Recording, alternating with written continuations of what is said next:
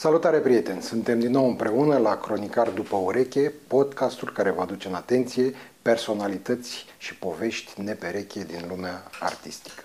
Invitata mea de astăzi este Adriana Grand, scenograf, unul dintre cei mai titrați și mai premiați scenografi de la noi. Bună seara, Adriana, mulțumesc că Bună seara, Radu, mă bucur ai acceptat să... invitația noastră.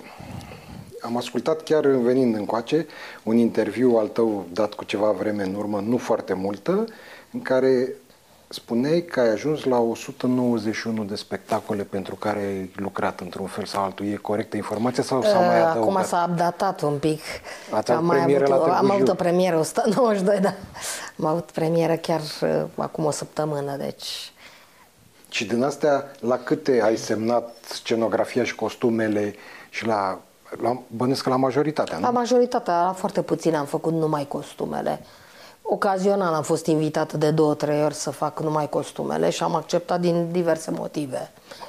Fie că am vrut să-l ajut pe regizor, fie că așa a fost contextul. E pachetul complet. Da, da, da, da, facem la pachet, nu? Și afiș și poze, deci tot, tot, tot.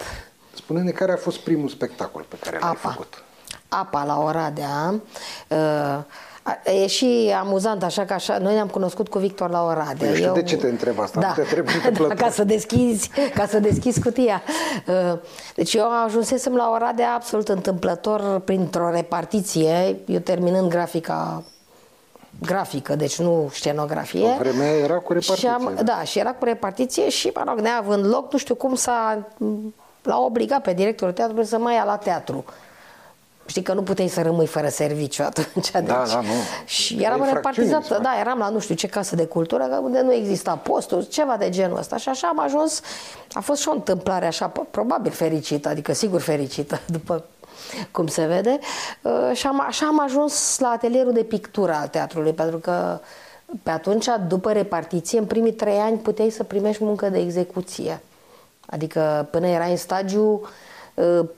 primeai munci sub pregătirea ta. Munca de jos, cum se spune. Dar da, munca de jos, oarecum. Dar lucru folositor altminteri pentru păi mine. Și adică pictați decoruri? Sau pictam decoruri, că pe atunci se pictau, nu se printau. Sau se pictau efectiv, se scriau panourile de reclamă, se scriau de mână. De metri întregi. N-aveam plotere pe vremea. Nu exista, nu, și nici nu era voie să tipărești foarte multe lucruri, adică era controlată. Sigur că eu, eu știam de acasă, de la, mă rog, tatăl meu se ocupase cu așa ceva și eu știam să scriu din pensulă, deci am avut un, un mic avantaj așa, dar a fost o perioadă foarte bună pentru mine, adică folositoare și ocazional, mă rog, mi-au dat să fac și fotografiile de spectacol, deci aveam tangență cu scena, dar nu atât de pronunțat. Nu o tangență atât de mare, doar că executam decorurile, în fine.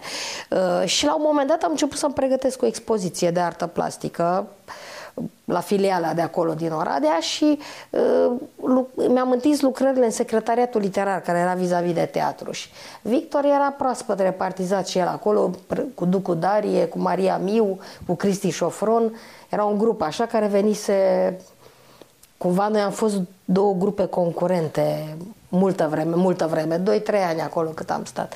Și Victor s-a uitat așa la lucrările mele, mă știa oarecum de acolo și mi-a spus, zice, vai, ce păcat că n-ai făcut o facultate, că uite ce frumos desenezi. Și am spus, păi am facultate, în fine. Și de la asta cumva lucrurile s-au mai, s-au mai ridicat și întâmplător el a rămas fără scenograf. Avea o, o scenografă care a fugit în Anglia. În ah, timp ce lucra... Grav. Da, în timp ce lucra Marijan Leca, în timp ce lucra la două spectacole, era un Dale Carnavalului care nu s-a mai făcut din motivul ăsta și urma săptămâna Teatrului Scurt, era festivalul ăsta care încă, mă rog, a mai trăit și-a dat ultimele suflări după nouăzeci și Victor alesese piesa Apa de Dumitru Solomon și nu avea scenograf și mi-a spus așa, hai, vrei să faci decorul, eu chiar sincer nu aveam mare habar așa, nu era un domeniu care să mă, nici să mă atragă măcar foarte tare și am început să lucrăm împreună, atunci am învățat ce, cum se denumesc părțile scenei, cu lucruri... A B C-ul, cum se spune. Da, normal. Și întâmplarea a făcut că ne-am înțeles foarte bine la lucru și, după cum se vede, nu numai la lucru, am, am rămas treizeci și șapte de ani împreună după... Da, atunci a după, început... Atunci a început, da, da, da, da, da, chiar, chiar după prima piesă, cred că. Adică foarte repede... Ne-am plăcut, plăcut luat, rămas împreună.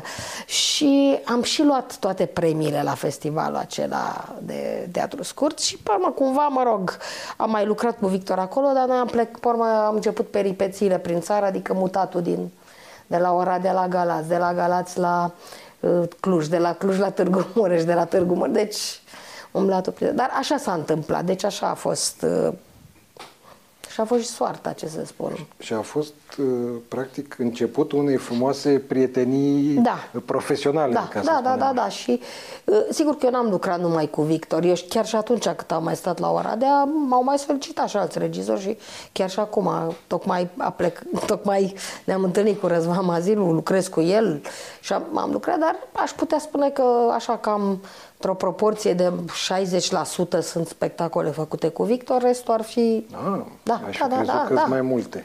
Nu, nu, nu, nu cam, a, cam asta e. șaizeci la sută, șaptezeci la sută, nu știu să spun exact, dar o bună parte din cele o sută nouăzeci și două nu sunt făcute, adică o parte nu sunt făcute cu Victor ca regizor. Da, uite, l-am întrebat și pe el și, sincer, răspunsul nu, nu prea m-a lămurit. L-am întrebat cum, e, cum se naște scenografia unui spectacol. E ca relația regizor-scenograf, cumva ca ouă și găină, așa. Adică tu, ca scenograf, vii și propui regizorului o viziune cu care el e sau nu e de acord, sau el spune, aș vrea cam așa și... Păi asta depinde foarte mult. De asta e o relație foarte așa volatilă. Cu... Păi nu, dar cumva... faptul că ai lucrat și cu alți regizori, cumva e mai nu, simplu. Sunt, sunt regizori, de exemplu, care au în cap o imagine din, din pornire. Și nu e ceva greșit neapărat. Adică și vin și spun, uite, eu aș vrea asta. Uneori nici n-am acceptat să mai fac mai departe dacă regizorul știa atât de bine. Avea nevoie de un executant, adică cineva să-i pună pur și simplu imaginea în... Sunt foarte în, în pagină. Da. Cineva, sunt regizori care așteaptă de la tine să propui. Cu Victor așa lucrăm, adică sigur că, sigur că regizorul îți dă linia generală. Cel puțin îți spune ce stil de spectacol vrea să facă. Altfel degeaba îi propui, nu poți să lucrezi în paralel cu el, adică... Da, da, dar da. se poate întâmpla uneori să ai și să nu te înțelegi sau să dorească regizorul ceva sau să aibă o imagine să-i o schimbi. E foarte, e, e o relație foarte, e chiar mai complicat decât în căsnicie, aș putea spune. Adică mai lași tu, mai lasă el... Dar sunt orgolii, acolo mai ieși și scântei, așa? Da, uneori da, dar dacă, dacă ții cont de orgolii nu iese nimica bună, adică sigur nu se creează ceva. Sigur că artistul are orgolii și eu sunt un om orgolios. Din asta uneori sunt niște ciocniri, evident, că ai vrea ca opera ta să fie pe prim, în prim plan. Ori scenografia, ori decorul și costumele nu sunt chiar, sunt în primul plan, că în momentul în care deschide cortina întâi vezi și după aceea... auzi sau... Și până una alta, ele sunt purtătoare de drepturi de autor. Da, da, dar sigur că da, asta e foarte discutabilă treaba, dar uh, e, nu știu cum, e ceva ce se pune într-o parte într-alta. Uneori, regizorul poate să vină, chiar și cel cu care colaborez, bine să spună, mai eu vreau să se întâmple într-o cameră de hotel sau... Pe de altă parte, de fapt, în text scrie totul. Adică, cum să spun, sub o formă sau alta, în text ți se spune unde se întâmplă sau hotărăști tu unde se întâmplă. Deci sunt două variante. Fie acolo scrie, totul se întâmplă pe o stradă din Paris, nu? Sigur că strada din Paris poate să arate în mii de feluri. Poate să fie nu, un fragment, poate să fie o stradă întreagă, poate să fie o reprezentare realistă, poate să fie o reprezentare... Da, uite, de exemplu, asta, cine stabilește asta? Cum e reprezentarea realistă păi, sau în primul rând, metaforică? Se stabilește sau... cumva stilul spectacolului și sigur că stilul spectacolului îl stabilește regizorul. Și n-ai sinusoidul de asta, adică dacă e, păi, mergi pe o linie, mergi păi până când, la sfârșit. Când ai asta, se vede. Că au fost și regizori cu care am lucrat mai greu și, adică, nu știu, poate n-am fost pe aceeași lungime de undă, dar asta să știi că se vede. Deci asta, adică undeva divorțul ăla Că de asta, de asta nu sunt de acord ca cineva să facă decorul, cineva costumele. Știi, oricât de bine te-ai înțelege, e tot un artist cu celălalt, cu, nu, cu orgolii, cu pretenții, cu idei. Cu... E foarte greu să... Și mai ales două imagini să le suprapui, așa este foarte greu. Deci eu când am făcut numai costumele la un spectacol, sau cum voi face acum numai decorul la uh, spectacolul lui Răzvan Mazilu, mie mi-e greu, sincer. Adică mi-e greu pentru că acolo mai intervine ceva în imaginea, ceva ce eu nu pot controla. Da, uite, foarte interesant că ai spus că în momentul în care se ridică cortina, spectatorul întâi vede și pe urmă aude, ceea ce e perfect adevărat. Numai că dacă stau acum să mă gândesc, că asta mă gândeam acum, ultimele spectacole pe care le-am văzut și ultimele, să zic, treizeci, niciunul nu e cu cortină. Nu e cu cortină. Păi acum, acum sigur că noi am mai părăsit spațiul ăla clasic uh, și sunt spectacole care nu te lasă să pui cumva cortină, unde e important când intră spectatorii să vadă spațiul deja și să înceapă până se așează. Eventual deja... chiar să fie unul din personaje acolo care nu da, face nimic, da, doar... de exemplu, cum, e, cum, a, cum a fost la Zbor de-a Sprunului cu de Cuci. Până s-a așezat lumea, până... Acolo stătea un personaj, cumva intra în atmosfera aia, deci n-avea nevoie. Eu cred că asta depinde puțin și de stilul spectacolului. Sunt spectacole, sunt de acord cu tine că pentru spectator surpriza și, cum să spun eu, emoția aia este dată de deschiderea cortinei sau ridicarea ei, mă rog. Mie asta mi-a povestit Adrian Nicolae și mi-a spus că pentru el asta a fost fascinația, asta l-a tras pe la teatru, această idee, că se ridică o cortină și ai pășit în altă da, lume. Da, da, da, da. Și, eu, și eu cred în această surpriză, adică cred foarte multă surpriză asta, dar sunt spectacole care mai sunt și niște motive tehnice uneori. Vii cu decorul mai în față, știi, iese și atunci efectiv nu poți, că cortina nu poți să o muți, cortina... Bine, asta când ai o sală clasică, cum aveți voi la Romex, acolo da, nu se pune problema, da, nici n-ai cum da. să pui. Nici n-ai cum să pui, că degeaba o pui, că vezi pe alte, adică vizibil. Deci fiecare spațiu te obligă la alt tip de... Uh, Știu, de... mă, chiar la Odeon, unde vorba e o sală clasică din toate punctele de vedere, nici acolo mi-aduc aminte de vreun spectacol unde se tragă cortina. E păcat, într-un fel, că aia e surpriza. După părerea mea, e o surpriză foarte mare și semnificația cortina roșie, că da, susțin da, da. în continuare cortina și scaunele trebuie să fie roșii. Și cu ciucuri aurii, da, nu albastre și... Eu știu, eu știu că astea sunt, cum să spun eu, sunt o, o reminiscență din comunism, când s-au, o mare parte din cortine, mai ales la Casa de Cultură, de cultură s-au făcut albastre sau acel ocru galben oribil, probabil ca să nu fie roșul din steag, bănuiesc, nu știu, dar a fost o tendință pronunțată asta. Bun, și acum să ne întoarcem un pic la, la decoruri. Mie mi-a atras atenția foarte mult și atunci am realizat, de fapt, că sunt spectacole, iar la tine pot să spun asta, că la absolut toate pe care le-am văzut, decorul joacă în spectacol. Deci nu este doar un simplu decor, o, o imagine o ambianță, de fundal, da, o ambianță. Ci, și asta am văzut la Mobilă și Durere, unde e piesa aia de mobilier, nu știu cum să o numesc, și care are tot felul de ușițe care se deschid, intră personaje, ies, apar obiecte, se schimbă. Da, bă, eu, eu cred că așa, deci dacă am creat numai ambianțe, am putea să apelăm și la designer de interior și gata, adică cum să spun, sigur că sunt și spectacole care nu-ți permit să faci, nu-ți permit în sine, pur și da, simplu da, da. nu... Nu poți să faci mai mult, dar totdeauna vrei ca scenograf, ca decorul ăla să spună, odată să spună vizual la o primă vedere, dar el trebuie să evolueze cumva decorul, nu e, nu e un scop în sine. Dar dacă un decor rămâne inert pe parcursul a două ore și ceva, acum mai nou spectacole scurte, o oră și ceva, că le-am scurtat foarte mult, dar mai de mult erau două ore, jumate, trei ore, cam așa erau spectacole. Dacă... să spun, devine plictisitor, devine, plus că surpriza aia nu e numai în spectacol ascunsă. Ea trebuie să meargă, odată cu surpriza din spectacol, trebuie să meargă și surpriza din decor. Adică nu neapărat să se prăbușească o parte din decor. Sau...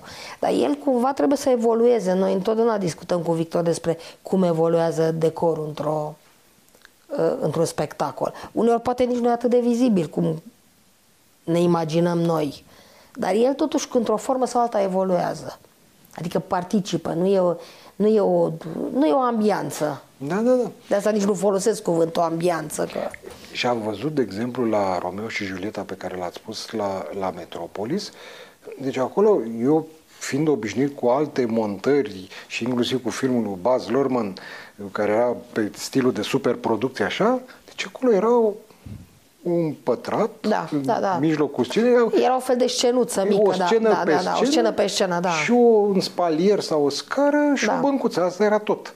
Dar cum se întâmplau lucrurile acolo și asta e absolut... Dar știi că de, acolo decorul a pornise și chiar a fost și executat o parte, pornise un pic mai complicat, adică avea și o statuie de înger, nu știu ce. A fost genul ăla de spectacol care a eliminat orice... balast, ca să mă exprim așa. Așa s-a cerut. Știi că spectacolele au și o viața lor.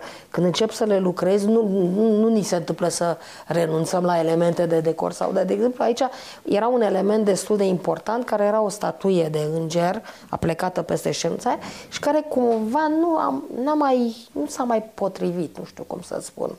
Uh, și a, spectacolul ăla, în mod surprinzător, deși așa întâi l-am gândit foarte bogat așa, el s-a curățat, dar nu a fost o intenție de a-l face atât de auster. Cumva așa s-a cerut. Dar n-a lăsat nicio clipă senzația de austeritate. Sau mă rog, așa de, nici nu știu cum să spun. Simplu, simplu deci minimalist. Simplu, da, minimalist, da. Dar n-a fost așa o intenție anume. Sigur că și scena te obligă de multe ori, știi?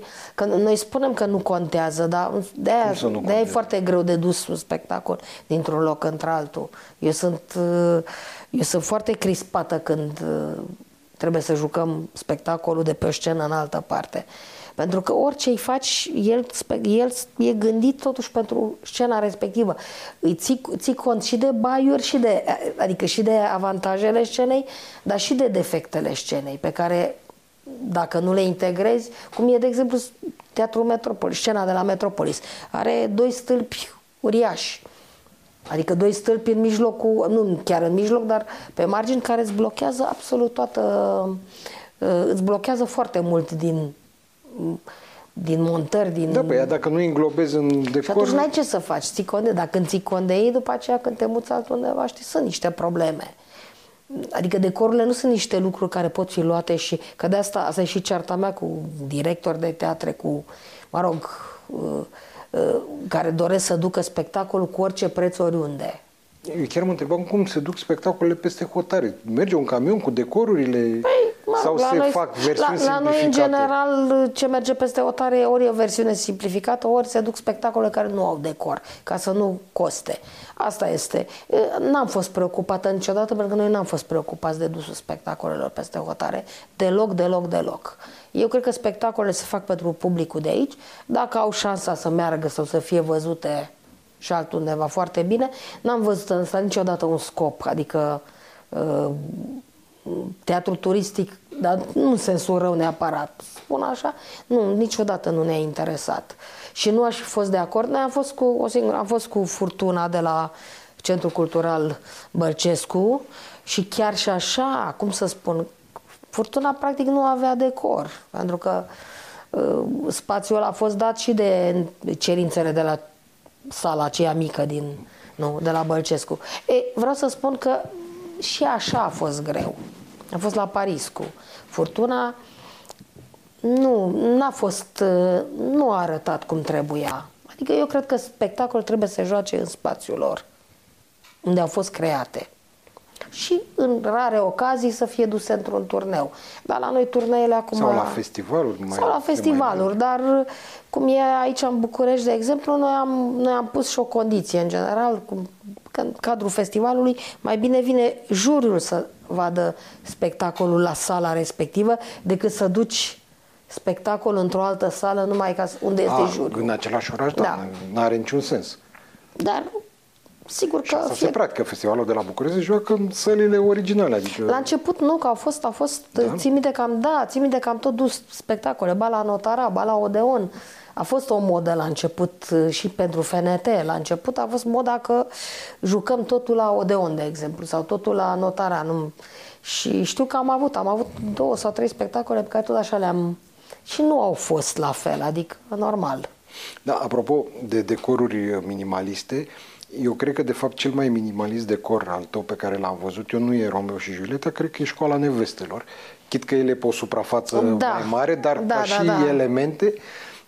Iar întrebarea era care ar fi la polul opus, cel mai opulent, să spunem. Cel mai opulent? Mai... Păi, ori Amadeus, bine, aș putea spune că cele multe spectacole de dinainte de optzeci și nouă, deci de dinainte de... Atunci se făceau spectacole mult mai... Nu neapărat bogate, dar era această tendință de a, de a avea decor. Regele moare, cred că aș putea spune că a fost unul dintre decorurile... Pe care unde l-ați pus? Mari. La fostul Teatru Mundi, actualul Metropolis, în nouăzeci și unu, acolo chiar era un decor monumental. Spectacolul cu Muter Curaj de la Teatrul German din Timișoara, care a avut iarăși un decor foarte bogat. Și cel mai, cred că cel mai spectaculos decor pe care l-am avut vreodată a fost la Hamletul de la Teatrul Maghiar din Timișoara, unde am avut șaisprezece metri de cale ferată adevărată la lățimea respectivă. Am avut vagon, am avut drezină din aceea, deci era toată sala acoperită cu, cred că aveam peste trei sute de saci de pământ, deci a fost într-adevăr ceva foarte... Și am și deplasat spectacolul la Budapesta, l-am jucat în, în, în gară, l-am jucat. Cât dura să monteze decorul ăla? Păi cam o zi. Cam o zi. A reușeau într-o zi? Da, într da. Dar pentru că ne ajutau cei de la C F R cu șinele, cu... Ăla, într-adevăr, a fost cel mai spectaculos din acest punct de vedere, pentru că părea imposibil de făcut. Și până la urmă s-a făcut, deci se mai întâmplă. Și, dar dacă vorbim de decoruri clasice, în ghilimele, dar pe scene, deci nu o sală întreagă amenajată, Ar fi, ar fi și astea de la Metropolis de început, Amadeus, chiar și Zbor deasupra unui cuib de cuci, multe, și în țară am avut multe, deci am avut spectacolele de la Cluj, de la Teatrul Național din Cluj, de la începutul, toate aveau decoruri la început, decoruri, acum într-un fel, cum să spun, dar poate nu neapărat din motive economice, se mai simplifică mă rog, e și, lucrurile. E și presiune economică, sunt bugete mai mici, dar e și presiune de timp, că trebuie mai repede. Sunt Pe vremea mai... Ceaușescu, cum spui, acolo aveai și jumătate de ani să pregătești spectacol. E adevărat, dar cred, cred că este și o, o, o evoluție a creației artistice, știi, în care te cureți cumva, știi, și mai da. simplifici lucrurile și simți nevoia de ceva mai simplu, poate, dar, într-adevăr, în aceeași măsură, o componentă importantă este, sunt finanțele, deci nici nu se discută. Adică bugetele, bugetele ne-au făcut să reducem decorurile, să nu mai gândim atât de, uh, atât de liber, de și fapt. Oamenii probabil că nu au această reprezentare, că nici n-au de ce să o aibă. Asta nu e că te duci undeva la o magazie de decor și zici, ia, dă și aia, și aia, nici și aia, vorbă, și nici vorbă. Pui și le montezi. Deci ele sunt construite de la zero, sunt manufacturate. Păi și asta e o problemă. Nu există producție de serie. Și asta e o problemă. Înainte, aproape toate teatrele aveau producție proprie, adică ateliere proprii. Și atunci, practic, imaginai totul de la zero și recuzita se făcea. Bine, înainte de optzeci și nouă se executau inclusiv florile artificiale pe care le vezi, le făceam noi în teatru. Uh, sigur că un spectacol în acest caz avea, o, o, uh, avea un farmec pe care nu mai poți să-l reproduci. Uh, fundalurile pictate de care vorbeam, deci fundaluri la Iași în Carnaval, pot să spun, în optzeci și nouă, chiar în decembrie a avut premiera. Că odată l-ați jucat pe uh, Da, și l-am mai jucat după aceea și e înregistrat și acum, mă rog, la televiziune. Adică a mai fost difuzat de câteva la televiziune. Uh, ăla a avut un decor.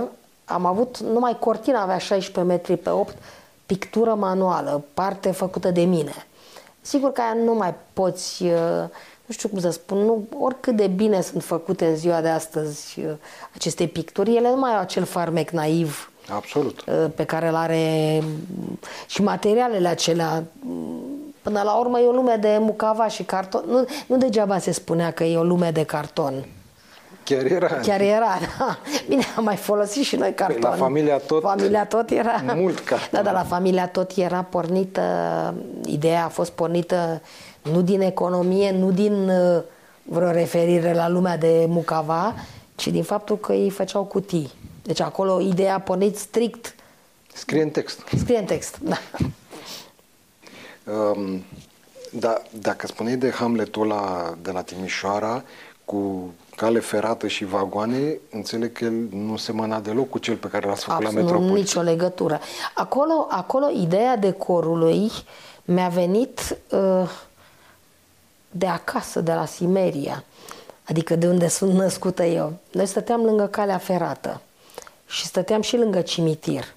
Și nu știu de ce în capul meu, când am început să lucrăm la Hamlet, i-am spus lui Victor, ăsta trebuie să fie un capăt de și cale ferată care se termină în cimitir.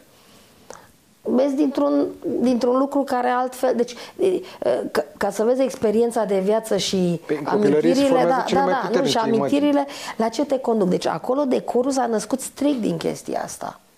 Sigur că el a, mă rog, a căpătat oarecare amploare, a fost și spațiu în care l-am construit, dar ideea inițială de la asta a venit. E un cimitir și la, la Simeria cimitirul era lângă calea ferată, știi?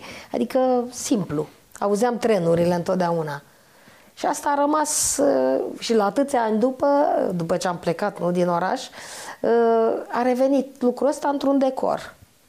Da, aici la București cum de v-a venit ideea să aduceți în scena groparilor, să aduceți pământ pe scenă? Cred că e cea mai pe, pentru că e necesar, sugestivă. Pentru că este necesar, este necesar. Noi încă ne tot gândeam, din păcate teatrul ăsta nu are o deschidere în afară undeva.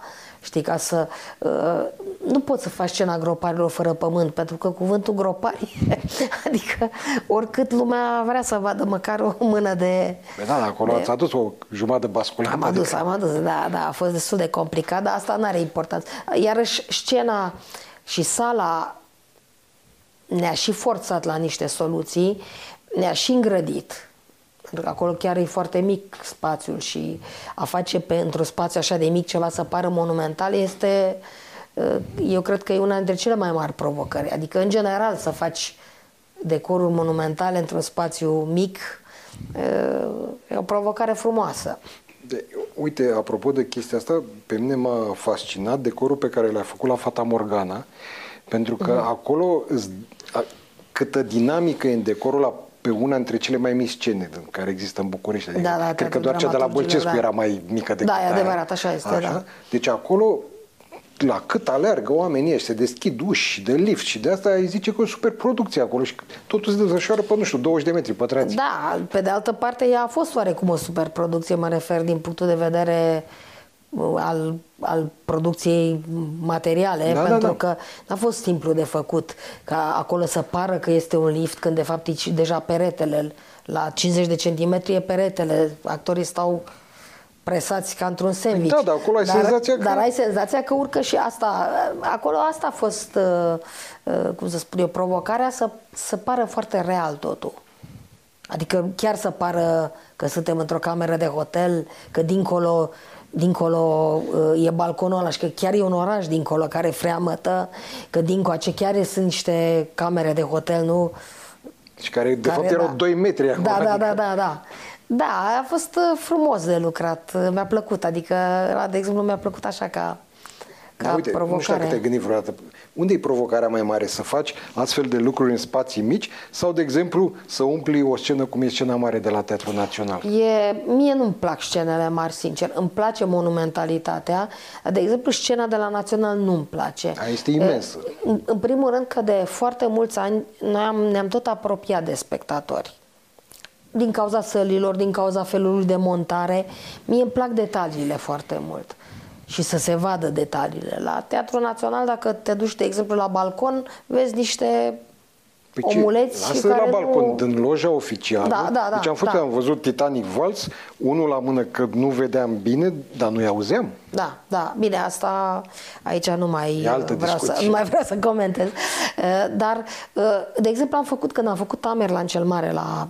tot la Național, pe scena, mă rog, fosta Naționalului, dar tot, da, tot aceeași scenă, nu și aceeași scenă.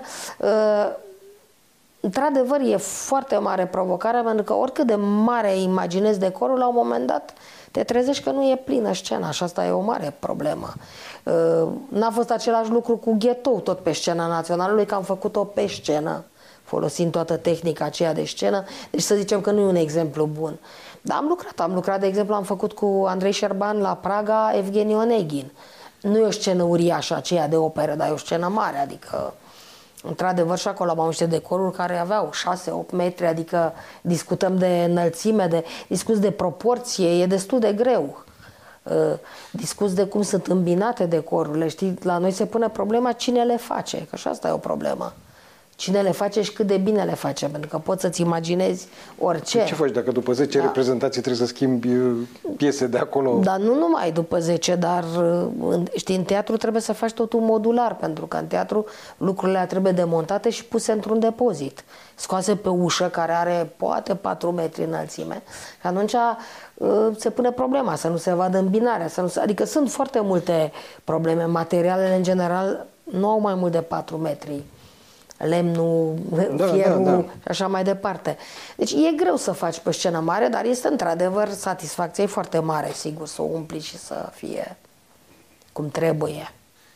Bun, și ca să nu mai spunem că la scene de-astea mari, dincolo de uh, scenografie, de decor, sunt provocări și cum se mișcă actorii. Că da, deja da. când ai niște spații mari de acoperit... Sigur, se schimbă tot, e adevărat, dar eu, repet, eu în continuare uh, prefer spațiile mai mici și o apropiere foarte mare de public, care sigur că e o provocare din, tot, tocmai din punctul de vedere al detaliilor, pentru că acolo se vede tot, cum e sala mică la Metropolis, când stai cu picioarele aproape în scenă.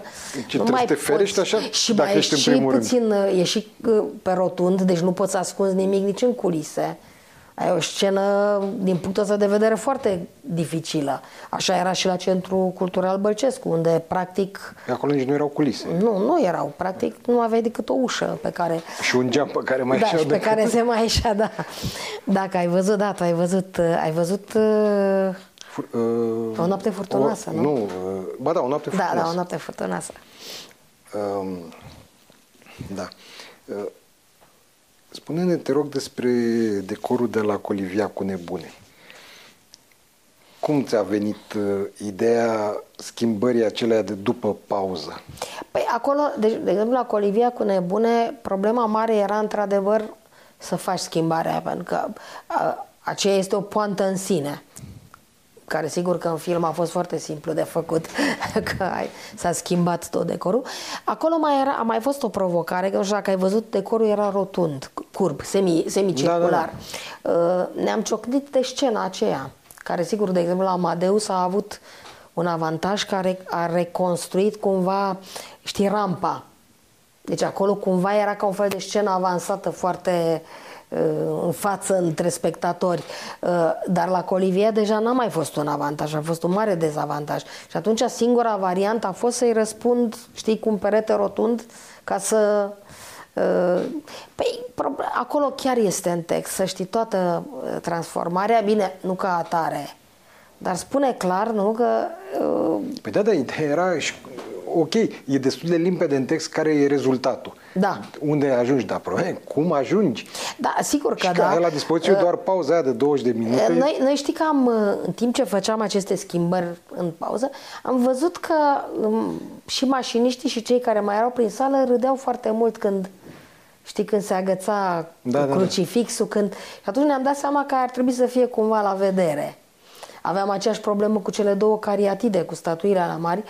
A fost o, și o problemă practică acolo, să știi. Da, că nu aveai, cum, nu aveai cum să le scoți și atunci ne-am gândit, să le, da, ne-am, ne-am gândit să le acoperim, dar nici nu le puteai acoperi de tot. Adică era... Da. Atunci ne-am gândit la o soluție sigur mai amuzantă, fiind vorba totuși de o comedie care, unde trebuie să și cauți soluții amuzante. Nu, nu e suficientă ea. Probabil cea mai amuzantă comedie care s-a pus în ultimii um... Știu că ai o pasiune pentru îngeri, sub toate formele de reprezentare. Da, cred că e obsesie așa. Eu n-am vrut să spun... Da, se poate spune. Da, îmi plac. De, de fapt îmi plac aripile lor mai mult, adică faptul că un corp uman care are o terminație animală, mă rog, și care cumva dă eleganță corpului uman. Da, și uneori când pot, dar numai când pot, introduc... elementul în, ori în decoruri, ori în desene, ori în... Uh, și în costume mi s-a întâmplat, dar mă rog, mai puțin... Uh, sau când cum? Pot să pun în înger, cum am pus în Îndoiala, de exemplu, la Ai pus în îndoială, în Lilium avem da, aripi acolo, și... Dar acolo chiar, deci în Lilium chiar... Da, scrie în text, eu. Scrie în text, da. Da. Nu scrie de aripi, dar scrie cumva trebuiau. Până la urmă, noi așa ne reprezentăm, nu... Adică aripile sunt baza. Absolut. Aripile la tinerețe și fără bătrânețe și viață fără de, de moarte. Da. Păi aia, la tinerețe fără bătrânețe. Da. Aripile acolo, calului. Da, da. A fost și aripile din Îngeri în America, care au fost o provocare foarte mare și care... În fine, a fost un spectacol cu totul special pentru voi. Da, a fost, a fost o provocare mare și uh, chiar am găsit zilele trecute, atunci am surprins odată o doamnă la spectacol care ștergea o lacrimă. O am, am și acum fotografia, nu știu cine era. Și nu pot să... Adică atunci mi-am dat seama totuși ce impact a avut uh, textul ăla și, mă rog, sper că și spectacolul, atunci când am văzut fotografiile la aia și chiar le-am găsit zilele trecute, am găsit fotografia și mi-am amintit așa cu părere de rău că s-a terminat și cu acest spectacol, dar asta este, s-a terminat cu toate de fapt. Da, da, asta a avut chiar o viață nedrept de scurtă. Da, a fost, cred că a fost și foarte, poate l-am făcut prea repede, lumea nu prea era pregătită pentru spectacol în două zile consecutive și uh, adică serial de teatru. Da, înțelegeau greu tema. Am încercat pe urmă să facem o variantă compactă, spre final compactă, nu a, n-a avut, uh, adică noi n-am fost mulțumiți de ea. Ai fost nevoit să, să comprimi în două ore jumate ceva ce era în patru sau cinci. Da. Și atunci nu mai...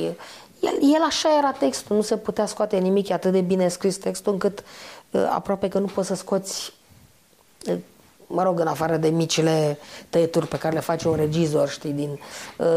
E greu, nu, po nu poți să scoți scene. Da, paradoxal poți... aici cred că filmul v-a ajutat, ceea ce de obicei nu se întâmplă. Nu știu ce să zic. Eu, eu am încercat să mă uit, m-am uitat odată și să nu mă uit prea mult la el, pentru că, știi, când, când vezi filmul, mai ales la ceva atât de greu cum este, pentru că asta este un text, e o piesă filmică, deci chiar e făcută din... Fără să vrei te influențează, știi, în... Dar în film e simplu să schimbi secvențele, da, adică normal. normal. Și atunci am încercat să, să o gândim cumva teatral, dar...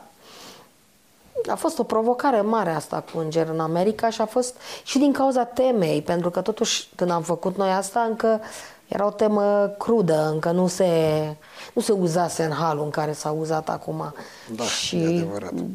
A fost și mai greu acceptată. Mai greu era cu publicul care era obișnuit la Metropolis cu un tip de spectacole și noi am venit cu acest spectacol și nu, înțelegeau foarte greu că ar trebui să vină în două zile... Pentru că dacă nu vedeai partea, dacă nu vedeai partea întâi, nici nu avea rost să te uiți la a doua, că nu totul, se, nu totul pornea din partea întâi. Dacă vedeai partea întâi, rămâneai cu lucrurile neterminate. Ar trebui să nu vândă bilete decât la păi pachet, vindeau, ca să spunem. Da, păi așa le vindeau, dar a fost greu. Adică, cred că atunci nici teatrul n-a știut la momentul ăla cum să exploateze un asemenea spectacol. Acest tip de spectacol. Dar ăla a fost primul pe care l-ați făcut la Metropolis? Da, da, da, da. Deci două mii zece sau două mii unsprezece, așa ceva. Cu ăla a început seria multor spectacole de la Metropolis. Și care toate au și care s-a încheiat, da, brusc. E, nu s-a încheiat chiar brusc. Întâi a fost sufocată de pandemie, după care cineva... A fost sufocată de alții, da. Da, mă rog, noi ne propunem mai să vorbim nu, de lucruri nu, așa frumoase. Este. E și... adevărat, sunt de aceeași părere. Uite, un alt spectacol care mie mi-a atras atenția, ce să vezi tot la Metropolis, a fost Livada de Vișini, care eu știu cumva povestea și știu că ați intrat cumva în el din mers, deci nu era un spectacol pe care vi l-ați dorit de la început și care totuși, cel puțin din punctul de vedere al scenografiei, a venit cu niște soluții foarte surprinzătoare. Și aici, pe mine, mi-au plăcut foarte mult mobila, aceea de, de copii și... Asta l-am întrebat și pe domnul Frunză, scena de final cu tomberonul, cu tomberonul. Cu soarele care da, e îngropat pentru că, în, în general, regizorii, când montează Livada de Vișini, provocarea este cum cum arată taie livada, cum taie livada. Da. Aici se punea problema de tăia livada, că nu aveam loc nici măcar să o arătăm. Dar nu, da, da, exact, ea era undeva, dincolo de ușile alea. Da. Și atunci a venit acest final care este pur și simplu bulversant, adică oricât ai ști textul, piesa, așa mai departe, de asta a fost ideea ta sau a lui?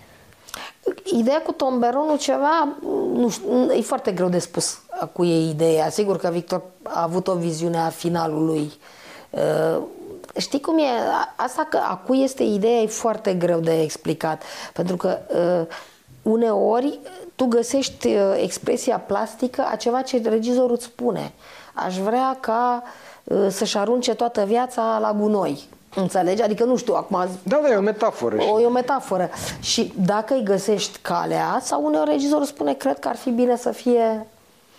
Tomberonul ăla cred că a apărut în, în imagini, nu neapărat pentru final, undeva pe parcurs, știi?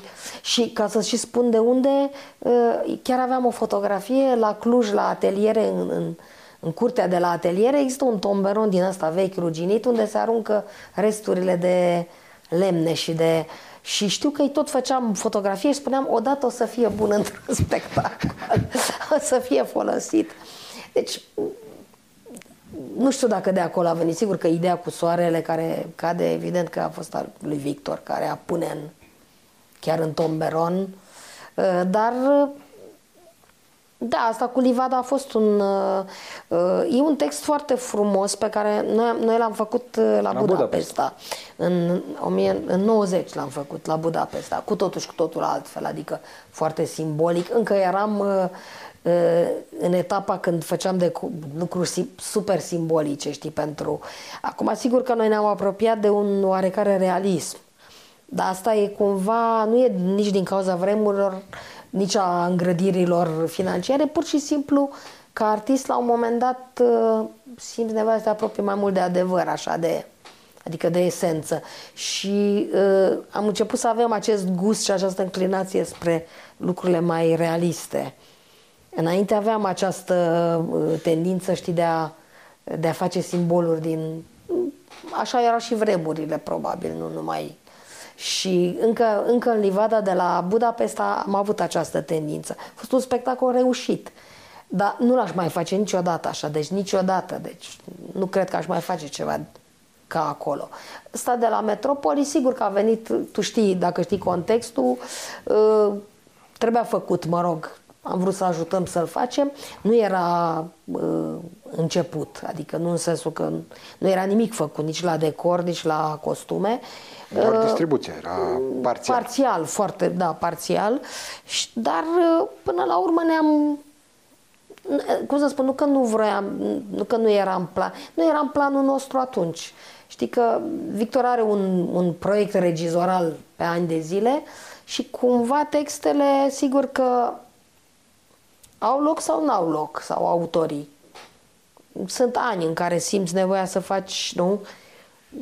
un anumit tip de... Sau, sau să faci foarte variat. Deci asta e foarte discutabil cum alegi textele. Absolut. Știi?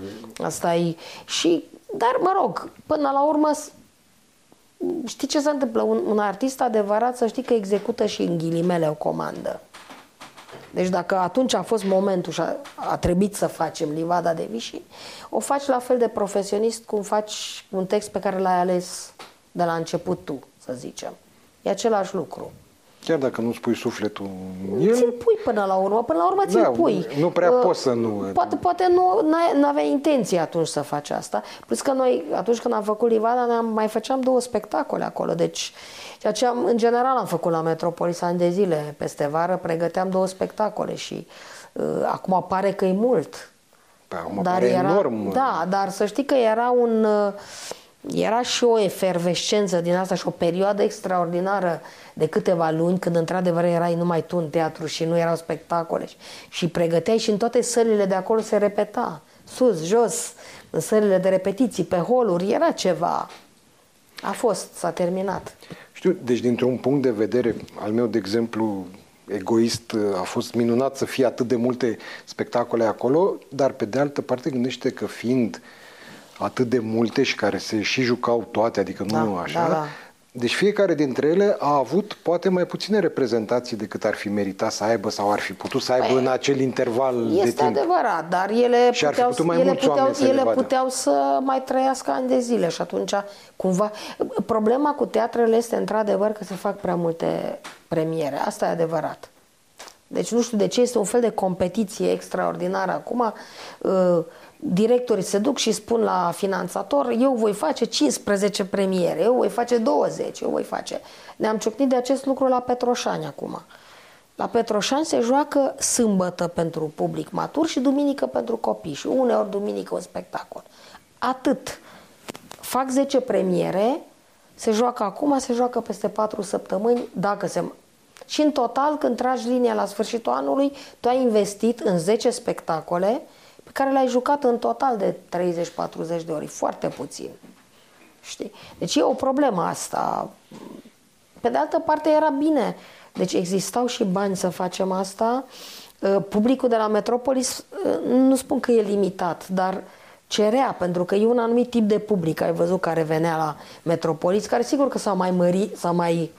și-a mai extins Dacă erau mai puține spectacole, s-ar fi mărit. Da, pentru că veneau mărit, mai mult poate, să vadă același spectacol. Dar pe de altă parte, acel public uh, loial care venea, cerea tot timpul să da, mai vadă ceva, adevărat. Știi? Și atunci... I-ați și obișnuit prost, adică acum, da, na, ce să faci? Da, în toamnă aveam două premiere, cel puțin. Am observat o tendință, ca să nu-i spun modă, sau din ce în ce mai des sunt regizori care folosesc proiecții video și nu neapărat ca element de decor, deși și asta, fundalul da. proiectat așa, cât uh, suplinesc acțiune. Da? Deci da. ei joacă pe scenă și la un moment dat o bucată din acțiune au filmat-o anterior și se vede pe un ecran, după care... Și într-adevăr îți dai seama că ce era acolo pe filmat nu prea aveau cum să...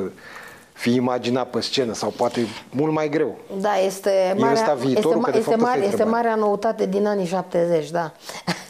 Pe care noi sigur că, noi probabil că în anii șaptezeci, când a fost marea modă a proiecțiilor, a video, de fapt când, când au prins având aceste tehnici de, de scenă și nu numai, sigur că la noi posibilitățile erau total reduse din cauza că nu existau aparatele de proiecție, nu existau... Uh, și atunci după nouăzeci s-a deschis uh, poarta. Și țin minte că în nouăzeci eu nu cred că exista vreun spectacol fără proiecții. Deci s-a fumat, s-a fumat, s-a vărsat. Totuși eu văd o diferență între proiecțiile de, nu știu, elemente, fractali, lumină, sunet, muzică, așa, și... proiecție de film, deci îmbinare teatru da, cu film, în care e... actorii din piesă joacă eu, și în eu film. Cred că dacă este justificat acest lucru, nu știu cum, dar dacă este justificat, deci dacă cumva spectacolul ăla, nu știu, justifică acest lucru, e ok, dar nu poate să fie o modă asta, pentru că, și nici o soluție, ea nu e o soluție, este o soluție de lene, într-un fel. Păi da, dar dacă publicul validează, poate devine modă. Să știi că publicul, eu nu, deci nu, fără să jignesc, Doamne ferește, pe nimeni, știi că publicul înghite multe. Adică înghite și ce-i dai, asta vreau să spun. Eu nu văd, că eu... nu că n-ar avea pretenții, dar știi cum, adică eu cred că ei sunt mult mai îngăduitori decât am fi noi, nu ca profesioniști. Publicul îngăduitor. În primul rând aplaudă la orice spectacol. Da, da, da, la spectacole e foarte frumos din partea lor, dar ar trebui ca pe vremea, vremea lui Shakespeare să arunce cu roșii și să huiduie. Păi, okay. Sau să se ridice și să plece. Asta ar fi cea mai bună... E frumos că, huide, că aplaudă, dar măcar să nu strige bravo. Adică... Eu cred că e și o nevoie, odată că pretențiile sunt, repet, și cum ți-i crește. Adică dacă, dacă nivelul coboară ușor, ușor și nivelul publicului coboară ușor, ușor, adică cum să spun, pas cu pas, îl obișnuiești cu proiecții video, el... El acceptă, nu? Îți acceptă... Îți acceptă... La început s-ar putea să-i placă și, pe urmă, da, sau îți acceptă pur și simplu propunerea. Da, da, da, da, da, o să fie prea târziu. Adică asta vreau să spun, că publicul într-un fel nu-i pretențios. Asta ar trebui să fie mai pretențios publicul. Sau dacă ei nu se manifestă ca atare. Sau nu, se, sau, sau nu sunt obișnuiți să se manifeste și asta e adevărat. Adică la noi, de exemplu, a te ridica să pleci în semn de protest că e ceva prost pe scenă, sigur că aici intervin multe alte lucruri. Ai dat bani pe bilet, poate, nu? Ți-e rușine de ceilalți. Da, asta cu siguranță. Nu vrei să-i deranjezi, nu vrei să-i jignești pe actori, că ei nu au nicio vină. dacă spectacolul e prost, pentru că ei mai, mai rar, totuși un actor până la urmă îi devine numai dacă face chiar prostii pe scenă. În rest, el, el e un purtător, nu de, de idee și de uneori, uneori de proastă idee. Da. Uite, mai avem fix un minut și aș vrea să te provoc. Dacă o să reușim, eu îți voi spune cinci nume de regizori cu care ai lucrat și asta te rog să spui un singur cuvânt despre fiecare, deci ca o, să spunem, caracterizare. Nu o să mă mai am niciodată să lucrez. uh, da. Cătălina Bujoianu. Mi-e dor de dânsa și aș mai fi vrut să mai lucrez. Uh, Sandaman. Nu cred că ne-am înțeles foarte bine, dar uh, uh, tot o apreciez. Andrei Șerban? Am fost prieteni ani de zile. Răzvan Mazilu? Uh, unul dintre cei mai educați și bine crescuți oameni cu care am lucrat și un mare artist. Și cu voia noastră, ultimul pe listă, Victoria în frunză? Nu pot să spun despre soțul meu ceva, ceva rău. Dar cine a spus să spui ceva rău? Nu. No. Cred că aici pot să spun, nu știu, cuvântul împreună, cam asta ar fi. Iată. Mulțumesc mult, Adriana. Sper să ne mai revedem și cu alte ocazii. Dragi prieteni, până când ne vedem data viitoare, țineți minte doar atât, că viața fără teatru e ca împărțirea la zero, fără sens.